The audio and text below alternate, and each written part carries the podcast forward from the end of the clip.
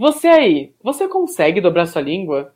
Bem, talvez essa é uma questão genética. Então, bem-vindo ao novo episódio da BioSim.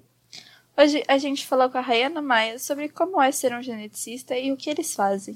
Então, bom dia. Eu sei que a gente tá, é, é, tarde, mas eu não sei, peguei a mania de falar bom dia. É, você pode falar um pouco sobre o seu nome, sua idade e com quem você trabalha? Eu sou Rayana. A gente precisa falar a idade, gente? Fica à vontade. Eu tenho 29 anos. Eu sou da Paraíba, natural de Campina Grande. E eu trabalho como médica geneticista. Me formei aqui na UFCG depois eu fui para São Paulo, né, para interior, interior, na verdade, para Ribeirão Preto, para USP, onde eu fiz a minha residência em genética, meu mestrado em genética, e depois eu voltei para cá. Eu estou aqui há três anos, onde eu trabalho em hospital, eu trabalho em consultório com genética. E você mudou para São Paulo, provavelmente porque também é a USP, que tem sempre um grande nome em medicina, mas tinha muitas oportunidades para você aí na sua cidade ou então, não, a gente não tem muitas residências de genética no Brasil. Né? A gente tem, na verdade, quatro que, quatro que ficam no estado de São Paulo, duas em São Paulo, capital, uma em Campinas e a de Ribeirão, que também fiz. A gente tem duas no Rio Grande do Sul. A gente tem em Brasília, no Rio e em Salvador. E é tudo que a gente tem, na verdade. Não tem muita opção, uhum. mesmo, mesmo por aqui, sabe? Então, se você quer fazer genética médica, você tem que sair daqui. Uhum. Então, se a gente quisesse fazer aqui em São Paulo, ia ser mais tranquilo por conta da proximidade, né? Isso, aí em São Paulo a gente tem o serviço da USP, da USP São Paulo, né, do HC, e a gente tem na Unifesp. É mais fácil. Aliás, que a primeira pergunta é o que é um geneticista? Acho que é um, termo, é um médico que a gente ouve pouco falar, mas que nesses últimos tempos que a gente começou a fazer entrevista, a gente ouviu bastante o nome dele, né? Pois é, é eu costumo dizer que só conhece médico geneticista, em geral, né, quem precisa. E muitas vezes quem precisa nem sabe que precisa, né? A genética médica é uma especialidade relativamente nova quando a gente compara com as outras. Acho que desde criança a gente ouve falar pediatra, cardiologista, oftalmologista, mas médico geneticista realmente não é uma especialidade tão conhecida. E acaba que é uma, uma, uma especialidade que a gente vai cuidar de doenças raras, né, que são doenças genéticas. E talvez por isso, para a população em geral, não seja uma coisa tão familiar, né? Mas que, se a gente for pensar, pensar em termos numéricos, são, no Brasil, cerca de 13 milhões de pessoas que vivem com doenças raras. Então, não são tão poucas pessoas assim. Né? E o nosso papel é exatamente investigar essas doenças. Eu costumo fazer analogia, né? Se você tem um problema cardíaco, você vai para o cardiologista. Uhum. Se tem problema genético, você acaba indo para o médico geneticista. Assim, de forma bem grosseira, a gente vai fazer a investigação, solicitar os exames, acompanhar e tratar esses pacientes. Eu acho que um grande exame que é muito conhecido é o teste do pezinho que as crianças fazem, que principalmente agora que ampliou. E eu queria saber se você consegue explicar um pouco mais, porque tipo, eu sei que existe, mas eu acho que também não é muita gente que tipo vê o exame do pezinho e tipo associa com um geneticista. É tipo só, ah, deixei minha criança fazer, é isso, vamos embora. Exato. Nossa, é, você falou certinho muitas pessoas não se dão conta de que é um teste que avalia doenças genéticas. Só que assim, não é um teste genético. Tá? É um teste que a gente vai fazer a dosagem né, de algumas substâncias que podem alterar para essas doenças que têm um início precoce. Início precoce significa que a gente tem um período assintomático, que a gente não sente nada, o bebê está tudo bem, e que a gente tem a oportunidade de tratar antes que tenha qualquer sintoma. E aí, assim, realmente é um, um, um, teste que é obrigatório, inclusive, no país. Né? A criança nasce, a gente já faz ali entre o terceiro e quinto dia, preferencialmente.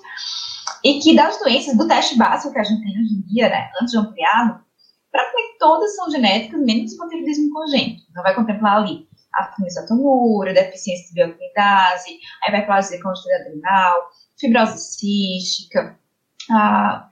o que mais estou esquecendo? É, aí tem o hipotireoidismo congênito, que não é genético, e sim, e as hemoglobinopatias, né, anemia falciforme, talassemia. É, quando a gente tem um diagnóstico para o teste pezinho, né, que é um diagnóstico precoce, a gente consegue oferecer para aquelas pessoas a vida praticamente normal, né, que vai, vai, vai, ter que fazer um tratamento, mas que consegue a vida ficar sintomática por conta desse diagnóstico tão cedo.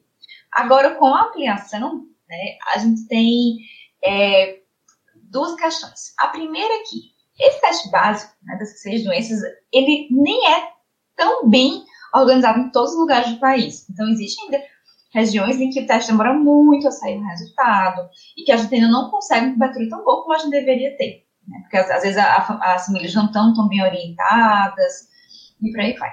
E o, o outro ponto é que para ampliação, né, a gente vai chegar aí com 50 doenças contempladas. A gente vai ter que ter uma estrutura né, da, da organização de saúde para realizar esses testes. E um outro ponto, que esse é crítico, que eu acho que cada vez mais a gente vai ter que pegar no pé, é que são muitas doenças genéticas, né, que têm tratamento, mas que a gente precisa é, que os profissionais não apenas saibam tratar, né, como também acompanhar essas condições. Então, agora a gente tem outros desafios pela frente. A, a grande conquista, mais difícil, talvez, a gente já tenha conquistado, que é a ampliação. Agora a gente tem outras lutas para combater. Aliás, assim, eu, eu, sempre ouvi muito sobre o teste do pezinho, mas como é que é feito o teste pezinho em si? O teste pezinho, como o próprio nome já fala, é feito no pezinho. A gente precisa de algumas gotinhas de sangue só, né? A gente faz um papel, que é um papel filtro, inclusive muito parecido com aquele papel de filtro de café. Acho que todo mundo conhece filtro de café, né? E aí, a gente precisa das gotinhas de sangue, né, para fazer análise é, dessas dosagens. Por que no pé? Porque o calcanhar é uma região que é bem vascularizada, né, que a gente vai, vai ter de fácil acesso, e que apenas com uma, uma picadinha ali, né, a gente consegue extrair a quantidade de sangue adequada. É mais difícil pegar, por exemplo, um dedinho da criança na mão, que é uma região muito pequena, que eu não vou conseguir quantidade de sangue adequada, ou até no braço, por exemplo, que vai doer muito mais. Tá? Vamos dizer que é, uma, que é um, uma coleta fácil, quase que indolor ali para os pais. Né? É, e que é bem simples. Essa, esse papel filtro a gente vai enviar e ele tem uma capacidade de armazenar de forma muito segura aquela dosagem. Então, a gente tem um, um, um meio de transporte que consegue chegar até o laboratório tranquilo. Mas em si poderia ser feito em. É basicamente um teste de sangue, só que geralmente usa do pé por facilidade, então. Exato. Eu poderia coletar do, do sangue da, da veia? Posso. Negócio porque assim, às vezes tá lá o bebê bonitinho, aí a gente lá e atrás de uma veia procurar, é muito mais complicado. Recém-nascido. Né? Pois é, o teste pezinho não, é, é mais fácil até para os pais é, não sofrerem tanto em furar um bebezinho de 3, 4 dias de vida, né? Sim. Eu acabei falando sobre isso, sobre como as pessoas acabam não ligando o teste do pezinho com o geneticista. Mas normalmente em hospitais, eles, tipo, se eles percebem que tem alguma alteração no teste do pezinho, eles mandam pro geneticista ou isso não é muito, tipo, costumeiro? Então, a gente já entra em um outro ponto. Médicos geneticistas tão raro quanto as doenças que ele tá. Então, assim, se você fala no Brasil, cabe, cabe, todos os médicos que a gente tem atualmente cabem num grupo do WhatsApp. Né? Então, assim, a gente tem ali, tem atuantes, 150, não chega a 300, mas gente tem mais, torno de 300.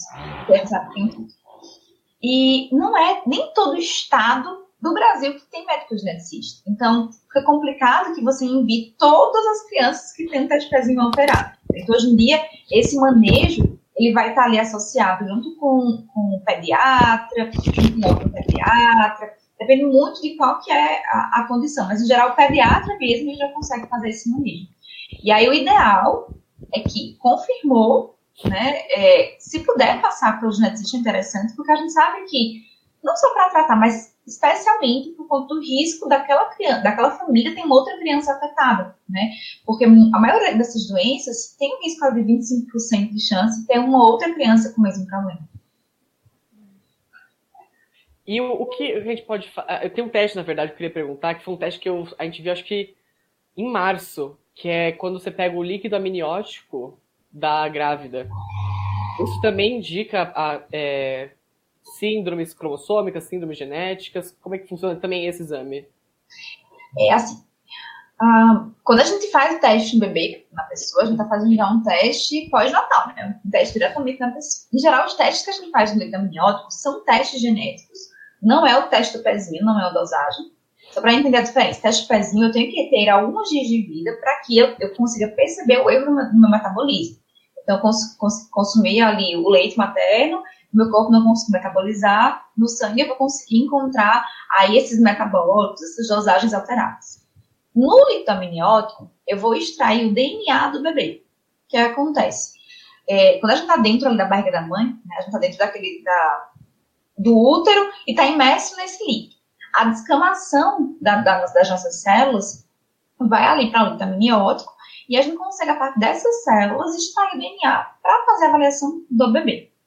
Hoje em dia, a gente tem uma alternativa para fazer antes do líquido amniótico, que é a parte do sangue da mãe. Né? Então, hoje em dia, no sangue da mãe, a gente já consegue pegar esses pedacinhos de DNA que passam pela placenta e já fazer uma triagem?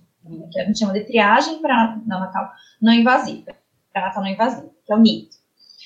Só que, fazendo ou não NIT, eu sempre preciso confirmar com a, com a genética do bebê especificamente, né? com a célula do bebê e não só um pedacinho de DNA. E aí vai entrar o líquido amniótico, que a gente consegue fazer o cariótipo, a gente consegue fazer até outros exames mais complexos a partir dessa coleta. E aí, o cuidado que a gente vai ter é só as, as semanas específicas. Então, vou, vou priorizar ali entre 20 e 22 semanas, que é uma idade mais segura para eu fazer essa coleta.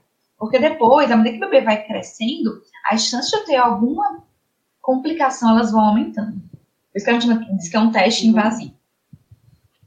Esse exame, se eu não me engano, ele faz parte do aconselhamento pré-natal que você fez com o geneticista. E, tipo, são só algumas pessoas que fazem. Então, tem alguma indicação para, tipo, é bom você fazer esse teste ou alguma coisa assim do gênero? Tipo, se você já teve alguma doença na sua família antigamente, como é que funciona mais ou menos? Na verdade, são só alguns casos específicos que a gente vai indicar a coleta de líquido amniótico. Primeiro porque é um teste invasivo, né? Você vai literalmente pegar uma agulha e é uma agulha que eu tenho que dizer que é grossa, não é uma agulha que a gente tira sangue, né? Pra poder, porque o litamniótico é grosso, né? Então não dá para ser uma seringa muito fininha. Lembrar que ela vai atravessar a camada de pele, de de placenta, né? Até chegar ali no litamniótico. E tem riscos associados, não é simplesmente porque é invasivo, mas a gente tem risco de aborto associado. Depende da, da, da idade gestacional, da experiência de quem faz, calculado ali um, 1 a 2%, dependendo. E aí a gente vai ter como principal indicação a gente confirmar alguma condição genética. Então, por exemplo, é, fez a ultrassom, fez é, é, algum exame de sangue, teve alguma suspeita de uma síndrome de Down, por exemplo, de uma síndrome de Everett e tal, então a gente vai coletar o litamiótico para poder a gente fazer o cariótipo daquele bebê. Então, é um teste confirmatório. Tá? Em alguns casos, a gente pode fazer para algumas infecções congênitas também, Existem alguns, algumas condições da idade, ginecologia da obstetrícia que eles vão indicar. E, na verdade, mais do que a indicação para o, a coleta do líquido amniótico ou algum teste desses invasivos, a gente vai ter uma indicação de fazer rastreio de doença genética naquela gestação, que aí seria, por exemplo, uma idade materna avançada, então mulheres nos 35 anos, a gente vai ficar um pouco mais atento por conta desse risco. Ou então, se eu detectei uma translucência nucal aumentada quando eu fiz a primeira ultrassom, ou se eu encontro malformações ali na, na ultrassom do segundo trimestre, que é a morfológica, né, a famosa, ou então se eu já tenho história de algum uma criança, algum outro filho que está afetado, então, por exemplo, eu já tenho um filho com síndrome Down, porque eu sei que nesses casos o risco pode ser um pouquinho maior. Mas, assim, não é um exame que a família é obrigada a fazer, exatamente porque a gente está expondo ela ali ao risco, né? Então, por exemplo, para diagnóstico de de Down, eu posso esperar a criança nascer para fazer esse teste. Só que assim, a gente precisa é, conversar com a família, entender quais que são essas indicações. É para confirmação? Será que eu tenho condições de esperar a criança nascer? Ou não? É alguma infecção congênita, às vezes eu já preciso tratar. Ou não, eu já tenho uma, uma cardiopatia mais grave, já preciso planejar como é que vai ser o parto, ou outras contas da gestação. Então, isso tem que ser bem conversado com a família. Vai ser oferecido sempre que necessário, mas a gente tem que levar em conta que é um exame que vai levar riscos para a gravidez né, Aliás, essa questão do que é do, do ultrassom e tudo mais. Teve uma mãe que ela comentou com a gente um tempo atrás que ela tava lá, fez ultrassom e o médico falou: "Ah, seu filho tem síndrome de Patal". Isso, síndrome de Patal era na época. E aí depois ela foi fazer os exames de confirmação. Mas ela pergunta realmente, talvez a gente entenda, mas como é que a pessoa vê no ultrassom a síndrome? Então, ela não vai ver a síndrome, ela vai ver alguns sinais sugestivos da síndrome. Né? O que é um ultrassom? O ultrassom vai ser, vai ser um aparelho que vai emitir ondas de som que vai refletir naquele objeto, que seria o bebê, né? E vai emitir de volta essa sombra, né? uma sombra acústica. Então, a primeira coisa que a gente tem que entender quando a gente faz um ultrassom, mesmo ultrassom em adulto aqui, né? Ultrassom da barriga, é que a gente não vai ter uma imagem perfeita, mas a gente tem características que a gente já estudou e que a gente entende mais ou menos como é que deveria ser ou como está quando está alterado. Então, por exemplo, quando eu faço uma ultrassom obstétrica, eu consigo medir essa espessura aqui do, do, do pescoço, que é a translucência nucal, né, que é essa prega que a gente tem. E aí, de acordo com o tamanho, eu sei se está aumentada e relaciono com a idade materna e sei o risco de ter uma doença genética ali. Presta atenção que eu não estou dizendo que tem uma síndrome, eu estou dizendo que tem um risco. Pode ser, inclusive, que a gente tenha tido a translucência nucal aumentada e que a gente não tenha nada, né? Mas que é um marcador de risco. Mesma coisa acontece na morfológica. Na morfológica, a gente vai encontrar ali, por exemplo, uma cardiopatia, a gente vai encontrar uma formação de nervoso, a gente pode encontrar defeitos em membros, encurtamentos. Então, todos esses são sinais digestivos ou de malformações ou de algumas características que fazem a gente pensar em uma síndrome. Então, por exemplo, síndrome de Down. Eu vou ter uma ausência de osso nasal, quando eu faço a ultrassom, até no primeiro trimestre a gente já consegue ver. Eu posso ter um aumento da translucência local, principalmente acima de 3 milímetros. Eu posso ter uma formação cardíaca, e aí daquelas malformações eu tenho algumas mais características. E aí eu vou juntando essas pecinhas, né, e vou começar a suspeitar. Uhum. Mas não é que eu vou fazer de cara e vou saber qual é assim. Você comentou aí do patal. Patal, eu tenho, por exemplo, a holoprosencefalia, que é uma característica muito comum dessa síndrome da de 13, que faz a gente pensar. Você encontrar uma holoprosencefalia, a primeira coisa que você tem que descartar é uma síndrome do patal. O que é essa, essa característica? A holoprosencefalia é uma formação que a gente tem, uma, é um defeito de fusão nos hemisférios cerebrais. Né? O nosso cérebro é formado por duas metades, que a gente chama de hemisfério, e que quando a gente tem uma procefalia, a gente tem um defeito dessa fusão. E aí tem diversos graus de procefalia, mais ou menos graves, mas sempre que a gente encontra esse tipo de alteração, uma das primeiras coisas que a gente tem que descartar é a síndrome do patal. Tem uma que eu acho que eu lembro que patal tem a questão da fissura labial, não é? É isso? Pode ter também, pode ter também. Pode ter a fissura labial, pode ter uma formação em mãos e pés. E uma coisa interessante aqui, assim, você vai ter crianças que têm aloprosencefalia e que têm fissura e que não são fatal. Mas, em geral, principalmente quando é uma coisa que a gente já encontra no pré-natal, é a primeira coisa que a gente vai tentar descartar. E como o prognóstico dessas condições é um prognóstico mais reservado que quando eu tenho só aquela fissura, por exemplo, isolada, uma coisa que me ajuda é confirmar essa condição para entender como é que vai ser o manejo, até não só o manejo médico, do ponto de vista assim, de acompanhar a gravidez, como até o manejo psicológico daquela família também, sabe? Então, é importante também a, a, a formação diagnóstica por isso. Você vai falando até sobre as doenças que quando você a gente faz o, exame que é super invasivo, que pega o líquido da placenta e tudo mais, que a gente tem muito cuidado porque, por exemplo, tem síndromes que você não vai ter muito como o que fazer recebendo aquele diagnóstico como a síndrome de Down. É que você disse que daria para fazer um exame até depois. Tem algumas síndromes, tipo, são muitas as que você consegue, tipo, fazer aquele exame e, entre aspas, mudar alguma coisa ou já começar um tratamento? Ou essas são, tipo, doenças um pouco mais raras? Uh, vamos lá. A gente tem uh, síndromes, condições tratáveis, uh, como os erros de metabolismo. Como é que a gente detecta no teste de pezinho? O mais difícil é que são condições que, quando eu faço a ultrassom, a gente não vai a suspeita. Né? Então, muitas vezes, o que vai me levar a indicar um teste desse é quando eu já tenho uma história familiar. Então, por exemplo, eu tive um caso é, que o irmão da bebê tinha falecido com uma doença que a gente chama doença de Volman é, que é a deficiência lipase ácida desossomal, que é uma condição que na época que a bebê nasceu tinha acabado de sair do tratamento. E aí, quando ela nasceu, já sabendo que tinha um risco de 25%, a gente coletou o vitaminiótico, extraiu o DNA daquelas células, a gente confirmou que a criança tinha. Então, quando ela nasceu, a gente já estava mais ou menos preparado para fazer o tratamento. Né? Então, assim, teve uma, uma, uma, uma condição tratável, a gente conseguiu preparar esse terreno. Mas para outras condições, como por exemplo, algumas displasias ósseas, é, a síndrome de Down, né, outras alterações cromossômicas e muitas outras síndromes, eu não tenho uma conta para tomar durante o pré-natal. Né?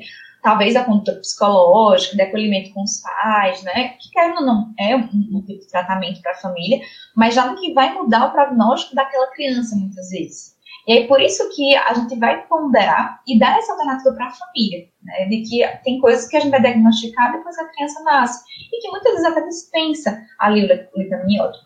A síndrome de Down mesmo. A síndrome de Down, se a criança não tem nenhuma formação, nada que eu vou indicar uma cirurgia, às vezes eu posso esperar a criança nascer E só, da, só da criança nascer, eu já vejo a carinha dela do diagnóstico, até sim outros exames. Né? Quando é que é realmente válido? Por exemplo, quando a criança tem uma malformação importante no coração e que precisa nascer num centro com mais estrutura. Então, eventualmente, eu vou indicar para poder a, família se organizar, por exemplo, para ir para São Paulo, para ir para Recife, para algum outro serviço que tem mais estrutura para fazer a cirurgia. E que, às vezes, ter esse exame pode ser importante. Indo para uma outra parte agora, eu queria falar sobre a compatibilidade e a incompatibilidade com a vida de, de, de várias síndromes que a gente tem por aí, porque a gente conversou com algumas mães é, elas sempre comentaram que, ah, vamos lá, uma das filhas tem 12 anos e a, o, outro tinha, o filho tinha teve filha 5 anos atrás, né? Acho que é uma coisa assim. E ambas de primeira receberam a ideia de incompatibilidade com a vida, tanto de síndrome de Edwards quanto de síndrome de Patal. Como você vê como está o Brasil hoje em dia, levando em consideração essas síndromes? Como é vista elas? Então, acho que não só no Brasil, mas no mundo. Hoje em dia a gente tem uma mudança na forma como a gente vê essas condições. E eu, particularmente, não gosto de usar o termo compatível com a vida, sabe? Porque, assim, só o fato de estar sendo gerado na barriga daquela mãe, né, da, aquilo ali, para mim, já pode ser considerado um filho do mesmo, uma, uma vida do mesmo que aquela família já considera um filho, né? Então, é muito complicado já chegar para a família e dizer que é incompatível. Eu acho que a ideia é a gente tentar conversar sobre possíveis complicações que podem comprometer né, o prognóstico e a sobrevida. Principalmente porque eu acho que a, a, a, medicina já tem muitas provas né, de que esse tipo a vida já caiu por terra em muitos casos. Então, não tem, por exemplo, o síndrome de Edwards com 40 anos. Teve uma, moça que já viu que completou ano passado. Então, se chega para uma família de cara que aquele bebê que estava na barriga não vai viver, é muito complicado. Né? Na verdade, eu tenho vários pacientes que estão aí com anos de vida e que estão avaliando bem. É, e aí, assim, eu acho que isso era muito gente antigamente, quando a gente não tinha tantos recursos para tratar, né? A gente não sabia que tratando com cirurgia ou com as terapias, a gente podia mudar o prognóstico. Eu acho que a, a gente chama de história natural, né? que a evolução desses pacientes mudou muito à medida que a medicina foi avançando. Mas que, claro, eu não posso, eu não posso ser negligente de não conversar com a família, que sim, existe um prognóstico reservado de acordo com as complicações. Né? Então, por exemplo, na síndrome de Patal, eu tenho um prognóstico que ele é mais complicado do que quando eu comparo com a síndrome de Evans. Por quê? Porque eu tenho ali muito mais malformação né, do que quando eu comparo com outras condições genéticas. Mas eu não vou me ater só a essas duas. Existem várias outras condições genéticas que também têm um prognóstico muito reservado, né? Só que tudo depende muito da evolução de cada paciente. Né? Acho que a gente tem que olhar não só para a síndrome, mas primeiro para quem é o paciente. É porque às vezes eu tenho uma criança, duas crianças com síndrome de Edwards, e tem um quadro clínico diferente. Uma tem mais malformação, outra tem mais crise convulsiva, e que vão ter uma evolução diferente. Eu acho que é importante a gente conversar sobre o que a gente pode esperar, mas não sentenciar aquela criança, sabe? Já dizer, olha, não, isso aqui não vai sobreviver. Mas tem muito paciente que chega, por exemplo, quando você fala, não, porque eu passei no meu médico e ele falou que o meu filho vai morrer logo que ele nascer, tipo, como é que você encara esses casos? Como que já aconteceu? Ah, não, acontece muito, né? Acontece muito, assim, de, de a mãe chegar e dizer assim, olha, essa criança aqui, disse que não ia sobreviver. Olha, olha a idade que tá, olha quantos anos que já não tá. Então a gente recebe muito esse tipo de depoimento. Eu recebo muito isso no Genética Grande, quando a gente está fazendo conversando sobre as síndromes genéticas, tudo. Como também no consultório, nos ambulatórios dos hospitais. É, e eu acho que a gente tem que tentar mostrar para a família que na verdade uma criança ali tá, tá, tá indo bem, mas que a gente vai de novo, tem que avaliar caso a caso. Pode ser que em algum momento existe alguma complicação associada? Pode, né? É, mas o que acontece com outras condições que aparentemente são, são mais benignas, né? Mas isso realmente ainda acontece. E eu acho que a ideia é que a gente consiga combater esse tipo pensamento, né? Que a gente consiga é, humanizar mais o trato, até porque ter um diagnóstico de uma síndrome, seja ela qual for, nunca é fácil. Você ter um diagnóstico de qualquer coisa nunca é fácil. E junto com esse diagnóstico, você já recebeu uma má notícia, né, como essa, eu acho que é muito complicado. É, Eu tava pensando aqui que eu tava ouvindo uma live sobre uma menina que ela só descobriu que ela tinha. que a mãe dela só descobriu que ela tinha, que a filha dela tinha síndrome de Patau quando ela tinha 12 anos. E eu queria saber, tipo, um pouco como é que é isso, porque eu imagino que ela deveria ter levado num geneticista mesmo com 12 anos, ou aí já seria um médico diferente, porque, tipo, meio que já nasceu, já teve a formação. Como é que funciona, mais ou menos, quando você descobre uma síndrome só, tipo, mais pra frente? Então, como eu falei lá no começo, tem muita gente que precisa do geneticista e que não sabe, né? Uhum.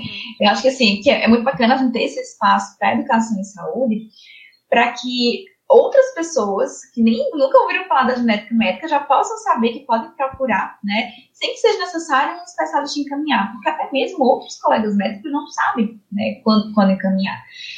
E aí, provavelmente, ela já tinha indicação desde quando ela nasceu de passar com geneticista. O que eu não vou saber dizer ela se ela tem realmente aí a síndrome de Patal ou se ela tinha a trissomia do 13 em mosaico, né? É, é, que é uma forma mais leve da síndrome de Patal e que às vezes realmente leva esse quadro mais leve com uma sobrevida muito maior, sabe? É, isso é até uma coisa que eu comento muito com os pacientes é que a gente precisa entender o caso para poder opinar. Existem várias formas de apresentação da doença, de uma mesma doença, uma mesma alteração genética, mas que por diversos motivos a gente vai ter um quadro clínico diferente. E aí, assim, acontece muito de a criança só ter um diagnóstico de um síndrome genético depois de muitos anos. Às vezes até tinha suspeita logo quando nasceu. E até passou com o médico geneticista logo quando nasceu. Mas nem sempre, infelizmente, é fácil a gente fechar diagnóstico. Tem paciente que leva 4, 5 anos até a gente descobrir que a criança tem por diversos motivos. Seja porque não teve acesso ao exame logo de cara, isso considerando que já está passando por um especialista desde o começo. Então, assim, às vezes não teve acesso ao exame, às vezes a criança não teve os sintomas já desde cara. Então, assim, tem coisas que são progressivas. Não tem os sintomas ali ao nascimento. Né? Então, só depois é que a gente começa, eita, deve ser aquela síndrome. É, como também existe a questão de que ainda estão sendo descritas condições genéticas. Então, só, a cada ano, cerca de 200 novas doenças são descritas. Então, pode ser que o que eu investiguei em 2020 não, não foi diagnosticado porque esse doente não foi descrito ainda. E quando agora, em 2021, a gente vai olhar e, tá lá, uma nova doença.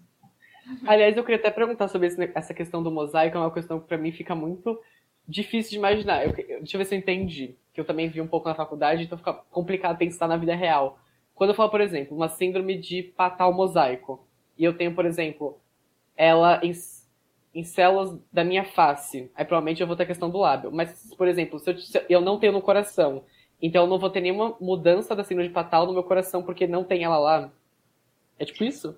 Mais ou menos. É assim, a, o mosaico significa que você tem linhagens diferentes de célula. Né? Então, eu vou ter ali uma porcentagem das minhas células que tem alteração e outra porcentagem que não tem. E aí, normalmente as alterações elas são bem iniciais, bem iniciais assim, no estágio de 8, 9, 10 células que a gente está se formando, bem no começo mesmo. Então, não é que vai ser assim, exclusivo da face, exclusivo do coração, é. mas é de tipos de tecido. Né? Então, por exemplo, eu tenho linhagem de células que depois foram se tornar as células de tecido conjuntivo, né? E aí eu tenho um conjunto de células ali que está afetado ou não. E aí sim, depende da proporção de células afetadas, eu posso ter mais ou menos sintomas. Então, por exemplo, se eu tenho mais células afetadas no meu cérebro, eu tenho mais quadro clínico neurológico. Se eu tenho mais células afetadas é, no coração, como você falou aí, pode ser que eu tenha mais cardiopatia, sabe? Então, realmente, aí varia por conta disso. Mas não é, não é por órgão, é tipo de tecido Sim. que foi originado. É, é que nem eu tava falando sobre a menina que, tipo, ela tinha 12 anos, só que a única coisa que a mãe dela começou a perceber é que ela tinha um desenvolvimento um pouco atrasado. Então acho que talvez seja realmente isso, porque ela não tinha nenhuma característica, tipo, na face, então provavelmente talvez tenha sido patal mesmo em mosaico por causa disso. É muito comum a gente ter. É porque assim, é, é, é um negócio complicado, né? Porque é, são, muito, são muitos cromossomos, são milhares de genes, e é muito fácil as famílias quererem um nome para aquela síndrome. Então, se você encontra qualquer alteração no cromossomo 13, é, a gente acaba puxando a síndrome de Fatal. Mas pode ser o cromossomo 13 mosaico, pode ser simplesmente um pedacinho do 13 que está ali a mais, a gente tem uma duplicação do 13, do 13P, 13Q são os, os braços né, do cromossomo, é, e que isso leva a um quadro clínico que realmente é mais leve quando a gente compara com a, a síndrome do fatal, realmente. Mas que, de forma geral, a gente sempre encontra esse atraso para desenvolver, uma criança demora mais para andar, demora mais para falar, e que nem sempre tem aquela carinha de fatal. E aí eu queria abrir meio com pausa no nosso assunto e, e entrar numa outra questão. Eu queria perguntar um pouco por o que te fez ir para genética durante a sua residência, na sua graduação. Na verdade, foi no colégio. No, eu sabia que ia trabalhar com genética desde, sabe quando gente lá? Na minha época era sexta série, não sei se com vocês era quinto ano. Mas que é lá quando a gente tá nas ciências biológicas, né? Quando tá começando naquela história de biologia. E eu lembro que, eu lembro muito, assim, de testes dos aerodogramas, das leis de Mendel, e a gente fazia as contas para descobrir quantos por cento de afetado ia ter. Naquela época, eu lembro que a gente fazia os castilhos de vaca, de bicho, assim, mas eu, eu já achava muito legal aquele DNA, de, de ter os genes.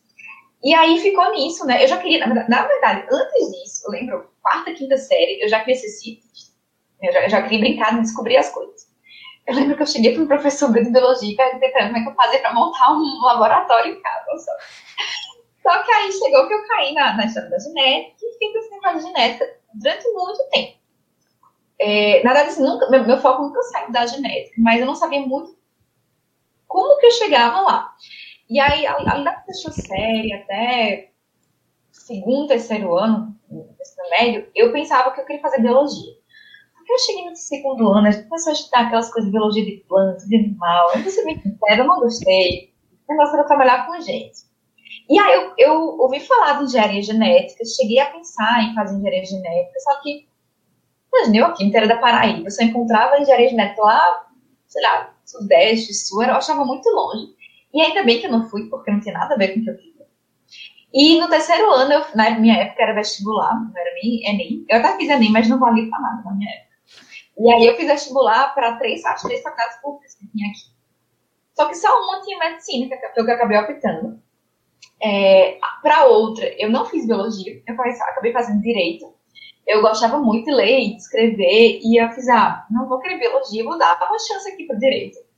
E fiz para arquitetura. Eu acho que, não sei muito bem porquê, eu gostava de história, fazer parte das coisas arquitetônicas.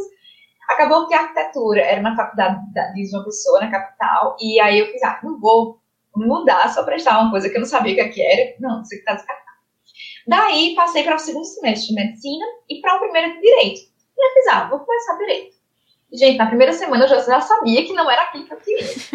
eu ainda fiz direito, eu fiz oito meses de direito, esperando a medicina começar mas mais pela amizade com o pessoal. Eu aprendi umas coisas, paguei a disciplina, estudava, mas quando eu cheguei na primeira semana da medicina, que na minha época a gente já estudava genética médica, sabe que assim, aquela, aquela, aquele amor à primeira vista, então a paixão de surto com isso. Eu sabia que aquilo que eu procurava, que eu queria fazer que o resto da vida.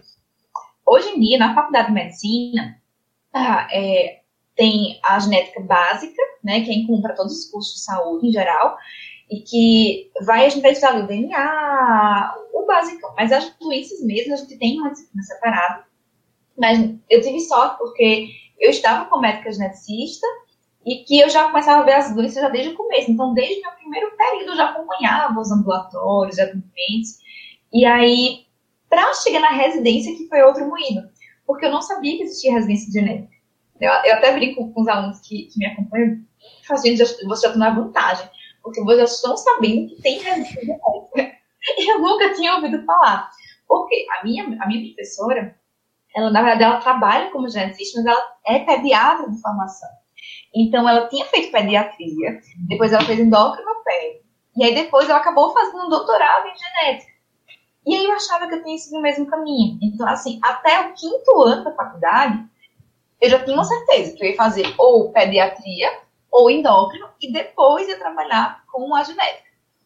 Aí, no último ano, eu tava assim, eu terminava em, junho, em julho, e em janeiro eu conheci um médico geneticista de Campinas, que é daqui de Campina Grande, na verdade, e que veio divulgar um projeto.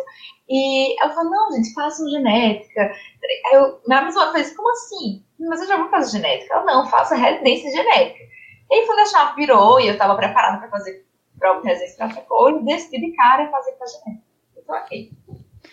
E eu vi que você falou que você tem alunos, eu lembro que eu tinha visto no seu Instagram que você é professora. Como é que foi isso? Como é que você decidiu também ser professora, algo do gênero? Então, é, eu até comentava esses dias com um aluno meu que eu nunca pensava em ser professora, nunca. A minha mãe foi professora, e eu dizia pra ela, não, eu vou ser professora nunca, não tenho vontade, não tenho, não tenho jeito. E aí, acabou que quando eu voltei para aqui, para Campinas, eu voltei porque eu, eu tinha passado no concurso para o hospital que eu me formei, e abriram uma vaga para professor, mas deram uma vaga para um concurso que já abriram, já tinham aberto várias vezes, só que não tem médicos, né, para ocupar todas as vagas que a gente precisa, né, e acabou que eu fiz, ah, já tô aqui, eu vou fazer. É não. Vou fazer, vou dar essa oportunidade, porque na, na, em Pessoa não tem, não tinha é, muitos ambulatórios, e eu fico assim, nossa, esses alunos eles se formam sem passar pela genética. E eu, assim, eu já estava aqui há um tempo, aqui em Campinas, trabalhando, e eu já via como tinha desse déficit na nossa formação. E olha que a gente tem médicos geneticistas aqui. E eu ficava pensando, nossa, imagina onde não tem, né? E aí, eu acho que acabou unindo a minha vontade de realmente divulgar a genética médica e descobrindo, na, e me descobrindo, na verdade, com um gosto realmente por ensinar, né? É, me surpreendi, foi uma descoberta, então me descobri, me descobri professora, né?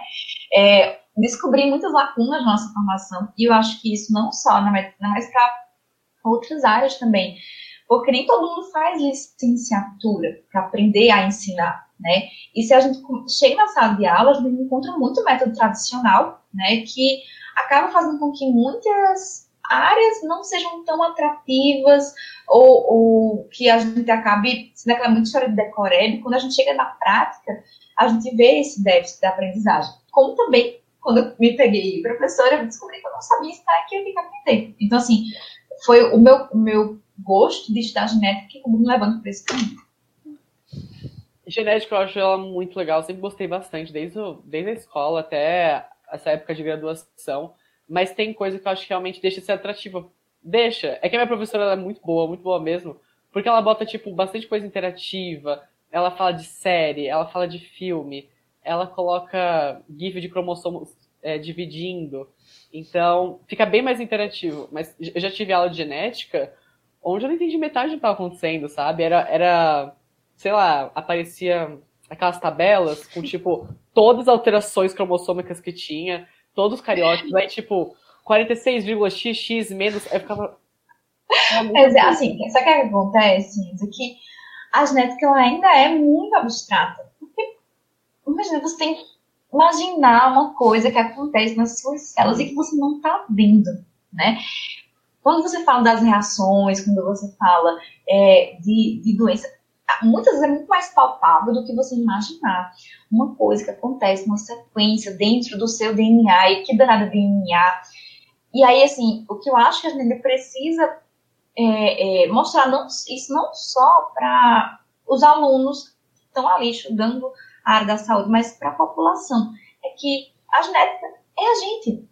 Né? Então, assim, é, é, não tem como você falar de saúde. Se você falar de genética, ela vai estar envolvida tudo que acontece. Eu costumo até brincar que, assim, genética vai estar envolvida até no acidente.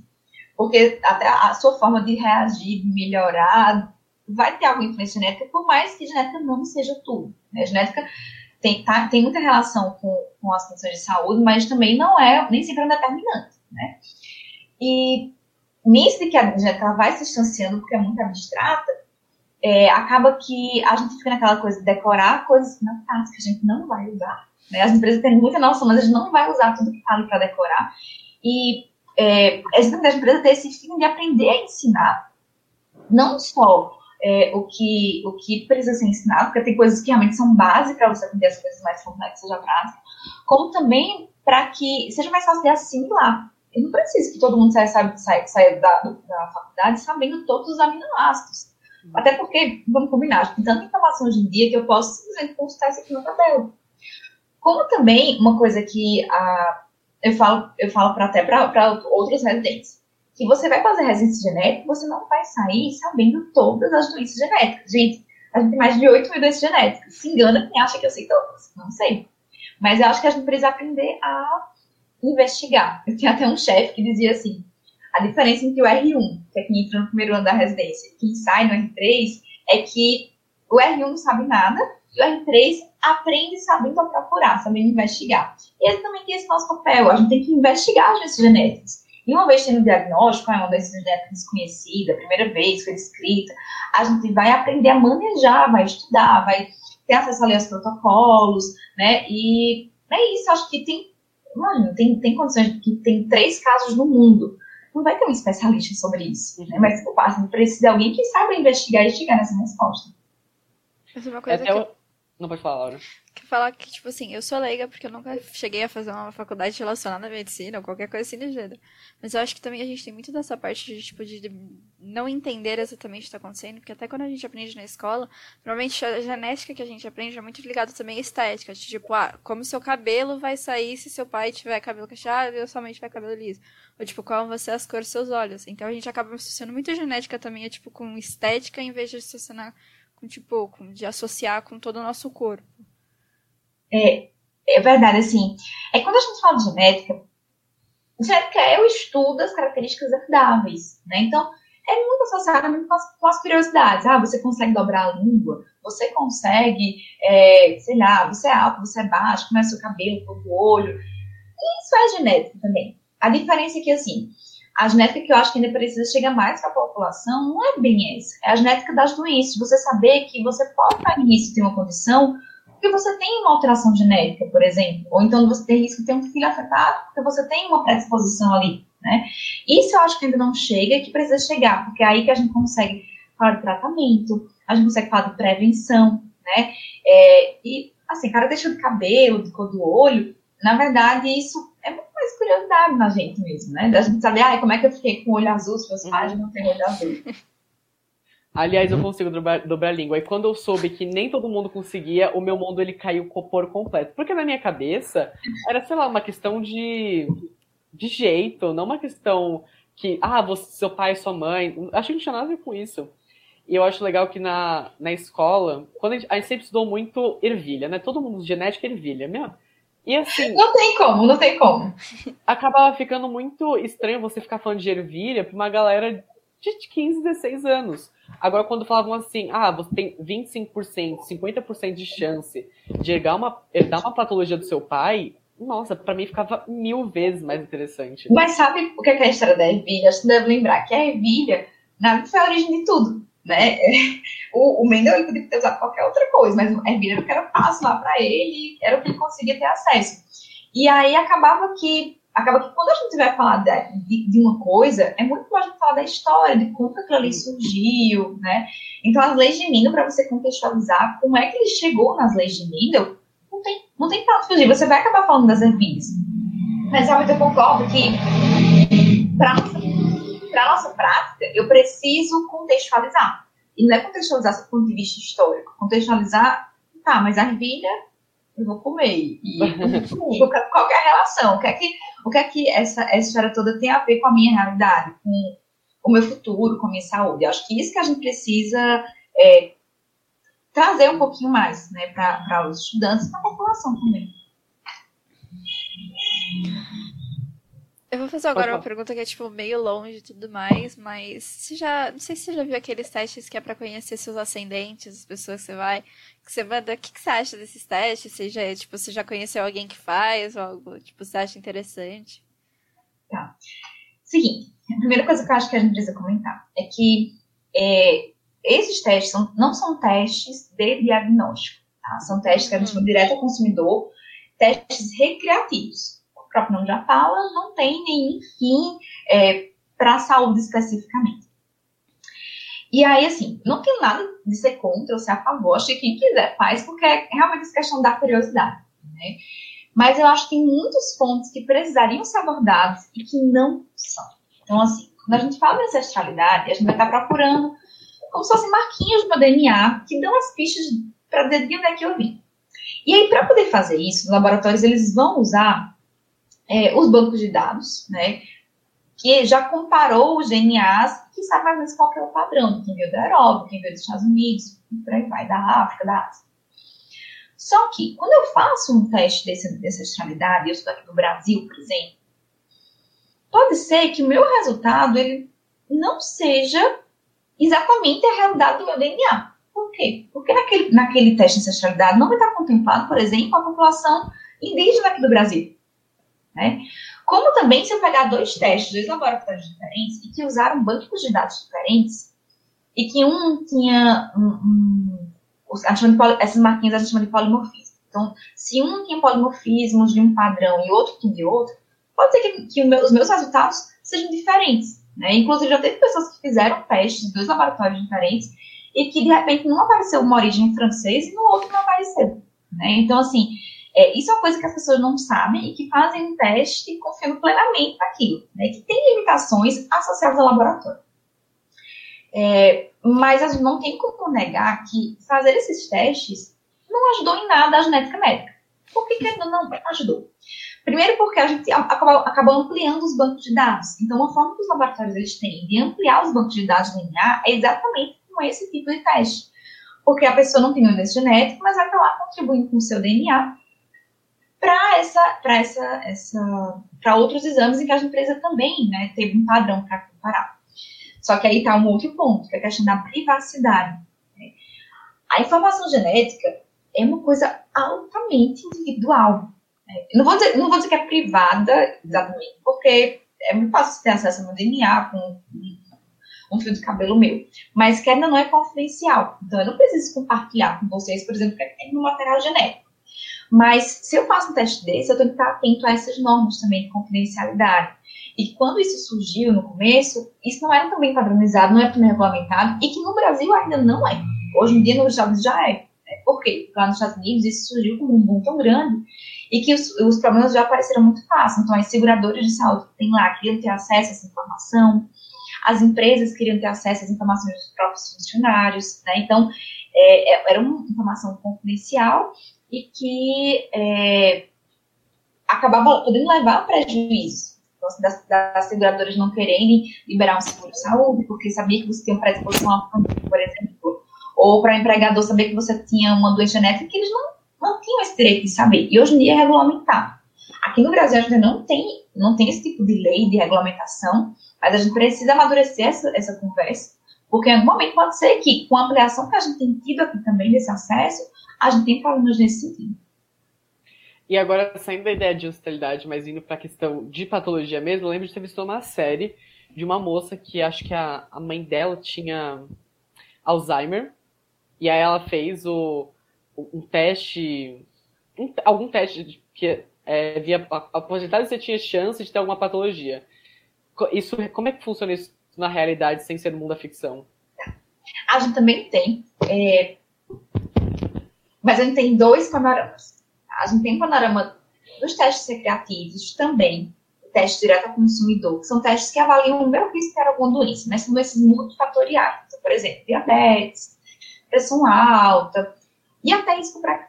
Só que não são é, testes de diagnóstico também, são testes que estimam o meu risco, mas que, para essas condições em geral, eu tenho influência ambiental. Então, por exemplo, para diabetes, eu sei hoje em dia que o meu risco ambiental, ele pode, inclusive, se sobrepor ao risco genético. Então, assim, se eu fumo, bebo, não faço exercício, como muito mal, eu posso nem ter uma predisposição genética e desenvolver diabetes. Né? Isso é um outro ponto que não se discute muito quando a gente faz esses testes. As pessoas fazem e acham que ai, não vai ter diabetes, ou vai ter diabetes. E não é bem uma sentença, porque são condições multifatoriais. Né? Tem a influência ambiental também. E tem um outro grupo, que é o teste é, pré-sintomático, como é o caso dessa questão do Alzheimer ou do Parkinson, algumas outras doenças neurogenéticas ou de predisposição ao câncer, em que eu tenho uma mutação genética, e aí não estou falando de muitos genes ou de várias variantes genéticas, estou falando de uma condição genética específica, que eu faço o teste, sem ter nenhum sintoma, porque meu pai, minha mãe tinham, por exemplo, e eu já sabia que eles tinham, e eu vou lá e faço o teste. E aí eu descubro que eu sou portadora daquela condição. E aí a gente tem que saber, isso a gente já consegue fazer na prática, tá? A gente tem que saber qual que é a condição que eu estou falando. Porque, por exemplo, para Alzheimer, eu tenho um termo de penetrância variável. O que é isso? eu posso fazer o teste e não necessariamente eu vou desenvolver a doença. Né? E aí eu tenho que saber se aquela pessoa que vai fazer o teste está preparada psicologicamente para receber aquela informação. Vocês veem como é diferente, né, o, o potencial da informação. Não é simplesmente saber se eu vou ter um ancestral, sei lá, da África.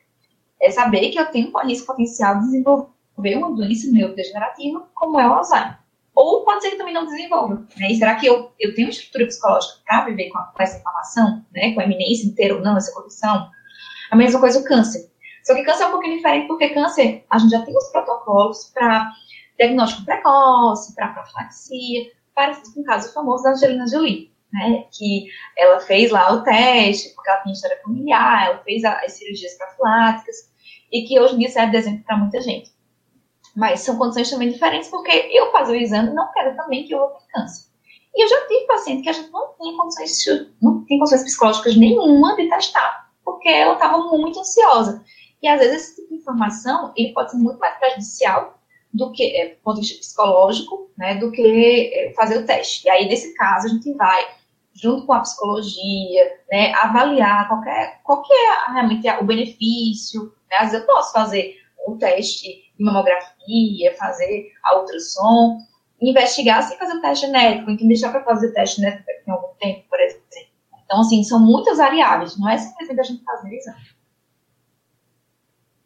E agora eu queria perguntar um pouco da sua vivência em, em, em consultórios com seus alunos. Tem alguma história que você fala, mano, esse caso foi um caso marcante para você? Ah, você sabe que sempre me perguntam isso, tem tantos casos marcantes. E, assim, eu acabei decidindo é, falar sempre do, do primeiro caso, é, que acho que para mim foi o mais marcante. Depois houveram uns outros, né? Acho que cada paciente ele, ele traz uma marca pra gente, mas esse é marcante e eu acabo contando muito ele, porque foi, acho que um dos primeiros casos de diagnóstico difícil que eu fechei. Né? Então, assim, é, eu estava há uns dois, três meses, três meses trabalhando né, no hospital médica geneticista. Então, era meu primeiro tempo. A gente tinha dois anos atuando. Né? Então, se você saiu ali debaixo da asa do seu chefe, do seu orientador, e estava ali realmente na prática com você, que estava investigando. E eu lembro que foi um caso que eu estudei muito, é, eu virava à noite tentando descobrir o diagnóstico, e aí eu lembro que a gente conseguia fazer o exame, eu pedi exatamente aquele exame que veio alterado, e quando fechou o diagnóstico era uma doença tratável.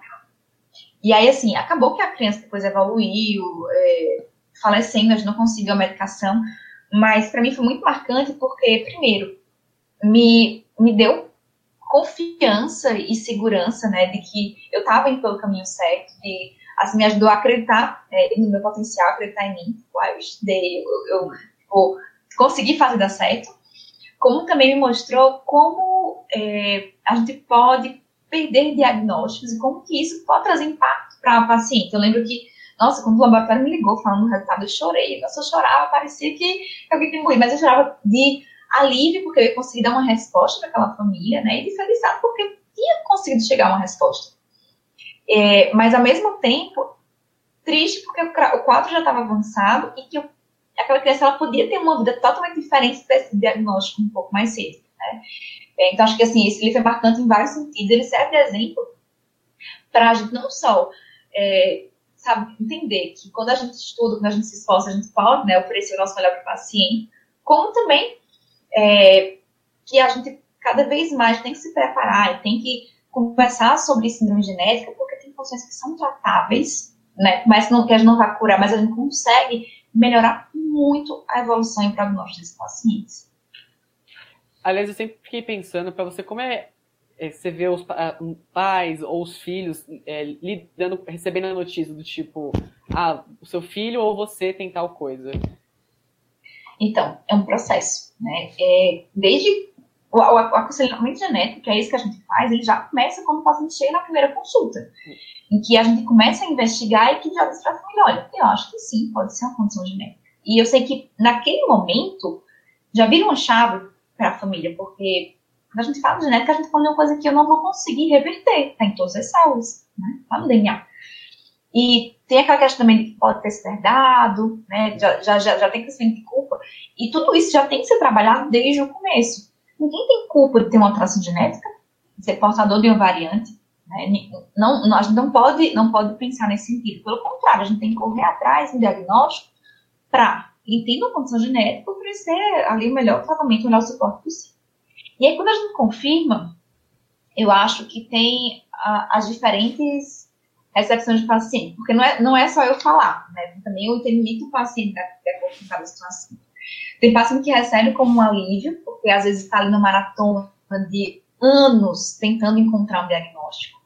Então, assim, de repente chega a dizer, olha, o diagnóstico é esse. Nossa, para eles é uma vitória, eles comemoram.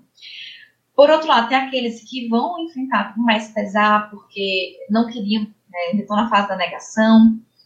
É, outros, a gente vai, vai vendo que a, a, ficha vai caindo aos pouquinhos, à medida que a gente vai trazendo as informações. E, assim, tudo isso envolve um processo de comunicação que não é simplesmente eu jogar a notícia, né?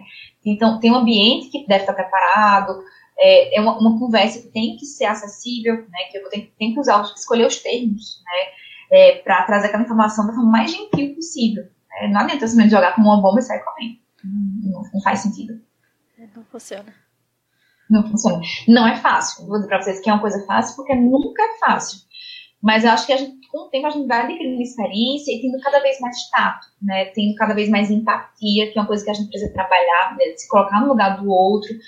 E não é simplesmente é, uma coisa importante quando eu atendo, eu tenho cada vez tentado mais amadurecer isso. Não é simplesmente eu saber o que é que passa aquele sintoma, mas tentar conhecer quem é aquela família, né? O que é que eles fazem na vida, é, o que é que, onde é que eles vivem, como é que tudo começou, conhecer a história deles, porque assim eu consigo, até eu tenho essa ferramenta para tentar comparar, né? Genética a gente falou aqui que genética é uma coisa muito abstrata, e aí eu tenho me utilizado, e acho que é uma coisa que facilita, na profissão dos pais. Então, por exemplo, o pai trabalha, é mecânico.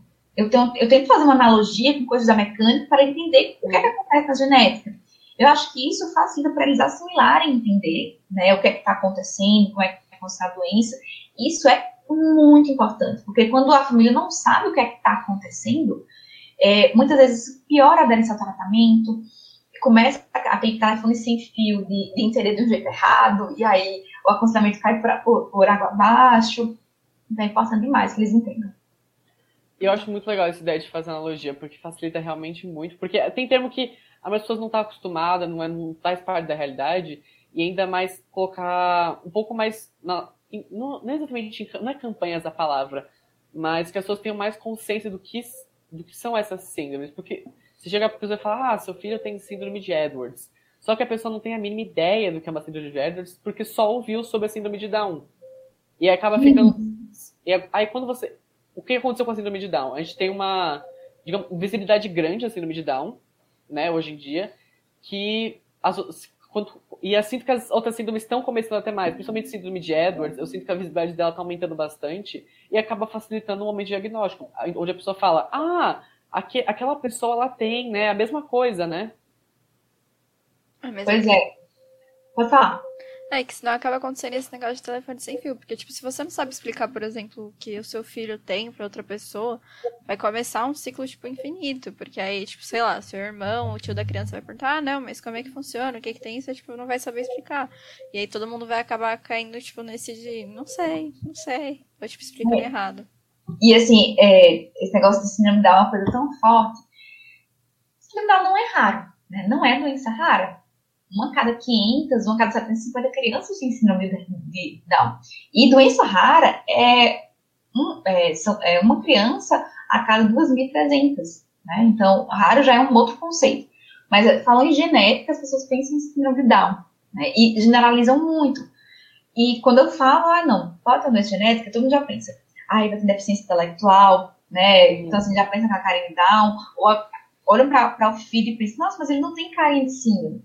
Por quê? É, virou uma, coisa automática. Síndrome igual a síndrome de Down. E não é assim. E aí, desde o começo, a gente também precisa estar educando, dizendo, olha, síndrome é um conjunto de características, né? não necessariamente vai ter deficiência intelectual, não quer dizer que é síndrome de Down. Pelo contrário, se for síndrome de Down, eu já falo, olha, é síndrome de Down, porque o diagnóstico é bem clínico mesmo. Até hoje a gente já sabe.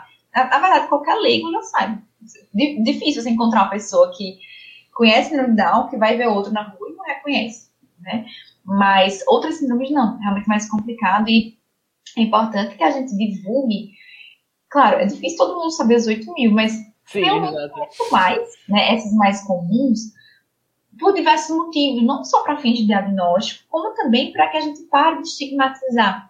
Eu acho que uma coisa, eu estava até pensando nesses dias, uma coisa que estigmatiza muito ainda a genética médica enquanto especialidade é que ficou aquilo de que só trata de doença rara, que já é uma condição que é estigmatizada, é, estigmatizada na sociedade também, né?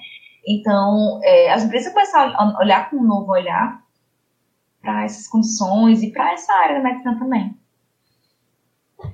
Agora a Laura vai seguir com duas perguntinhas para a gente embarcar para a perguntinha de ouro no final. Que eu, agora que eu pensei nela, ficou muito boa. Bom, a gente sempre faz algumas perguntinhas para os nossos convidados e a primeira é sempre se tem alguma frase que você gosta, que te inspirou, que simplesmente você ouviu alguma vez e você acha ela importante. Ah, tem várias frases inspiradoras, mas acho que uma que acho que tem tudo a ver com essa nossa conversa é de que conhecimento é poder, né? De várias formas, mas que para eu ter conhecimento ele precisa ser acessível. É, essa frase do Francis Bacon, conhecimento é poder. É, e não adianta de nada eu jogar para as famílias, para os pacientes, um monte de termos técnicos que aquele não vai virar conhecimento para eles. Eu acho que é importante que a família ela se empodere, é, porque no final das contas, quem mais vai conhecer aquela síndrome é a família. E a segunda pergunta é se tem alguma música que você gosta, que é tipo sua música favorita, ou que você tá ouvindo recentemente, alguma recomendação assim de música. Nossa. eu sou péssima pra saber nome de música e, e, e não me cantou, mas é fácil, é fácil olhar aqui, olhar as músicas que eu escutei. Olha, sei que você vai dar uma palhinha, a gente também não reclama, viu? Ah, não, não, eu já tô é sem voz já agora. Se você pegar uma água, você tá começando aqui esse tempo todo, eu já tô no seco já. Mas digo já. Não quer fazer a perto de ouro, não? Não, e o pior é que é, tem muita música e eu, eu, sempre esqueço o nome de música que eu tô ouvindo no momento. Eu sei que eu tô ouvindo, tá tipo, no toda a minha playlist que eu boto todo dia de manhã, mas ela acaba se perdendo, sabe? Tipo, de tanto que eu ouço, eu nem lembro o nome da música direito. Pois é, nossa, eu sou péssima péssima para lembrar. É... Ai, não, gente. Tenho, tenho que olhar, procurar aqui, deixa eu ver. Ah, não, já achei. É, é uma de, de, de Louis Armstrong e Ella Fitzgerald, é um jazz, é, que é What a Wonderful World. Uhum. Tem, du né, tem duas vezes que eu gosto muito, que assim, eu escuto no carro, no banho o tempo todo que é essa e Dream a Little Dream of Me.